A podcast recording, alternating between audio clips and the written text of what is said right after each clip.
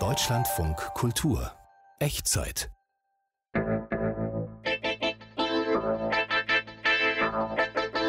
Couchsurfing in Saudi-Arabien. Auf Reisen mit Stefan Ort.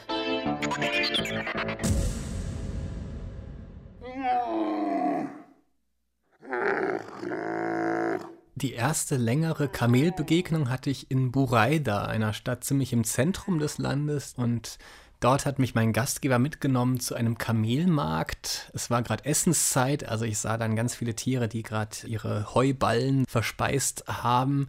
Es gab dort äh, ein paar sudanesische Kamelhirten, die wahnsinnig freundlich waren. Und einer hat gesagt, ich soll jetzt mit ihm ein paar Mal um den Block rennen mit dem Kamel, was gerade Rennen übt.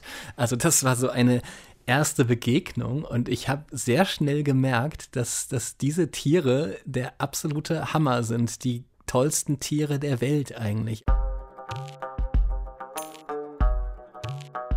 Einerseits sind sie absolute Leistungssportler, also sie können 60 Stundenkilometer schnell laufen, sie können drei Wochen ohne Wasser und vier Wochen ohne Speisen auskommen, sie können 500 Kilo Gepäck schleppen und Gleichzeitig sind sie relativ entspannt und launisch und sagen auch mal, heute habe ich keine Lust, heute möchte ich mal ein bisschen chillen, einfach nur. Und diese Art von Charakter ist irgendwie doch sehr speziell. Ich finde mich da sehr in meiner Schulzeit wieder, wenn ich das so sehe.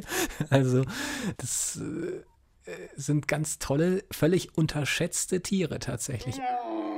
Ich hatte nur einmal kurz die Möglichkeit, so zwei Minuten auf einem Kamel zu reiten. Das Aufsteigen ist recht schwierig, also muss man zumindest wissen, dass es dann einmal sehr ruckartig nach vorne geht und dann das Gehen, also im, im Passgang, das hat so ein leichtes Schwanken. Da kommt auch der Begriff Wüstenschiff her. Also ich hätte gut ein paar Tage auch so wie Lawrence von Arabien auf Kamelen verbringen können, aber das hat sich leider nicht ergeben.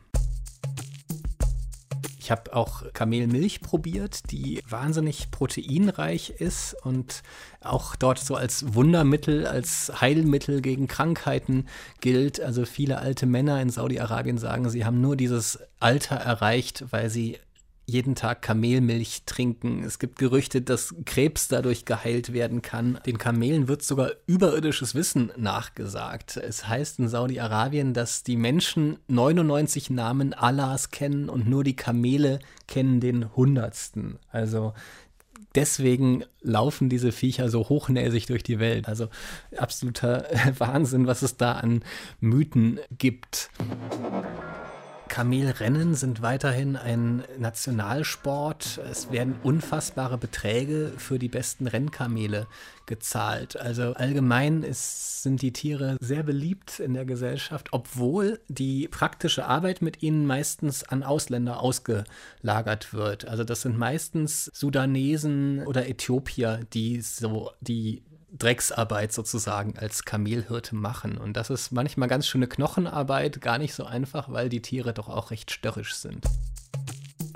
Normalerweise kosten erwachsene Kamele so zwischen 4000 und 5000 Rial, also um die 1000 bis 1200 Euro.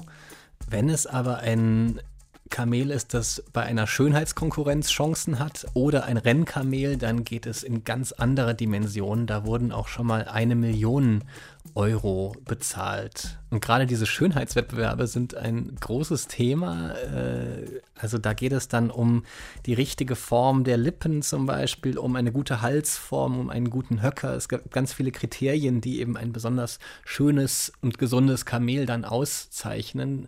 Und diese Begeisterung dabei, dieser Wettkampfgedanke geht so weit, dass einmal mit Botox danach geholfen wurde äh, und zwölf Kamele disqualifiziert werden mussten, weil ihre Lippen mit Botox bearbeitet waren. Also das war ein großer Skandal vor ein paar Jahren dort.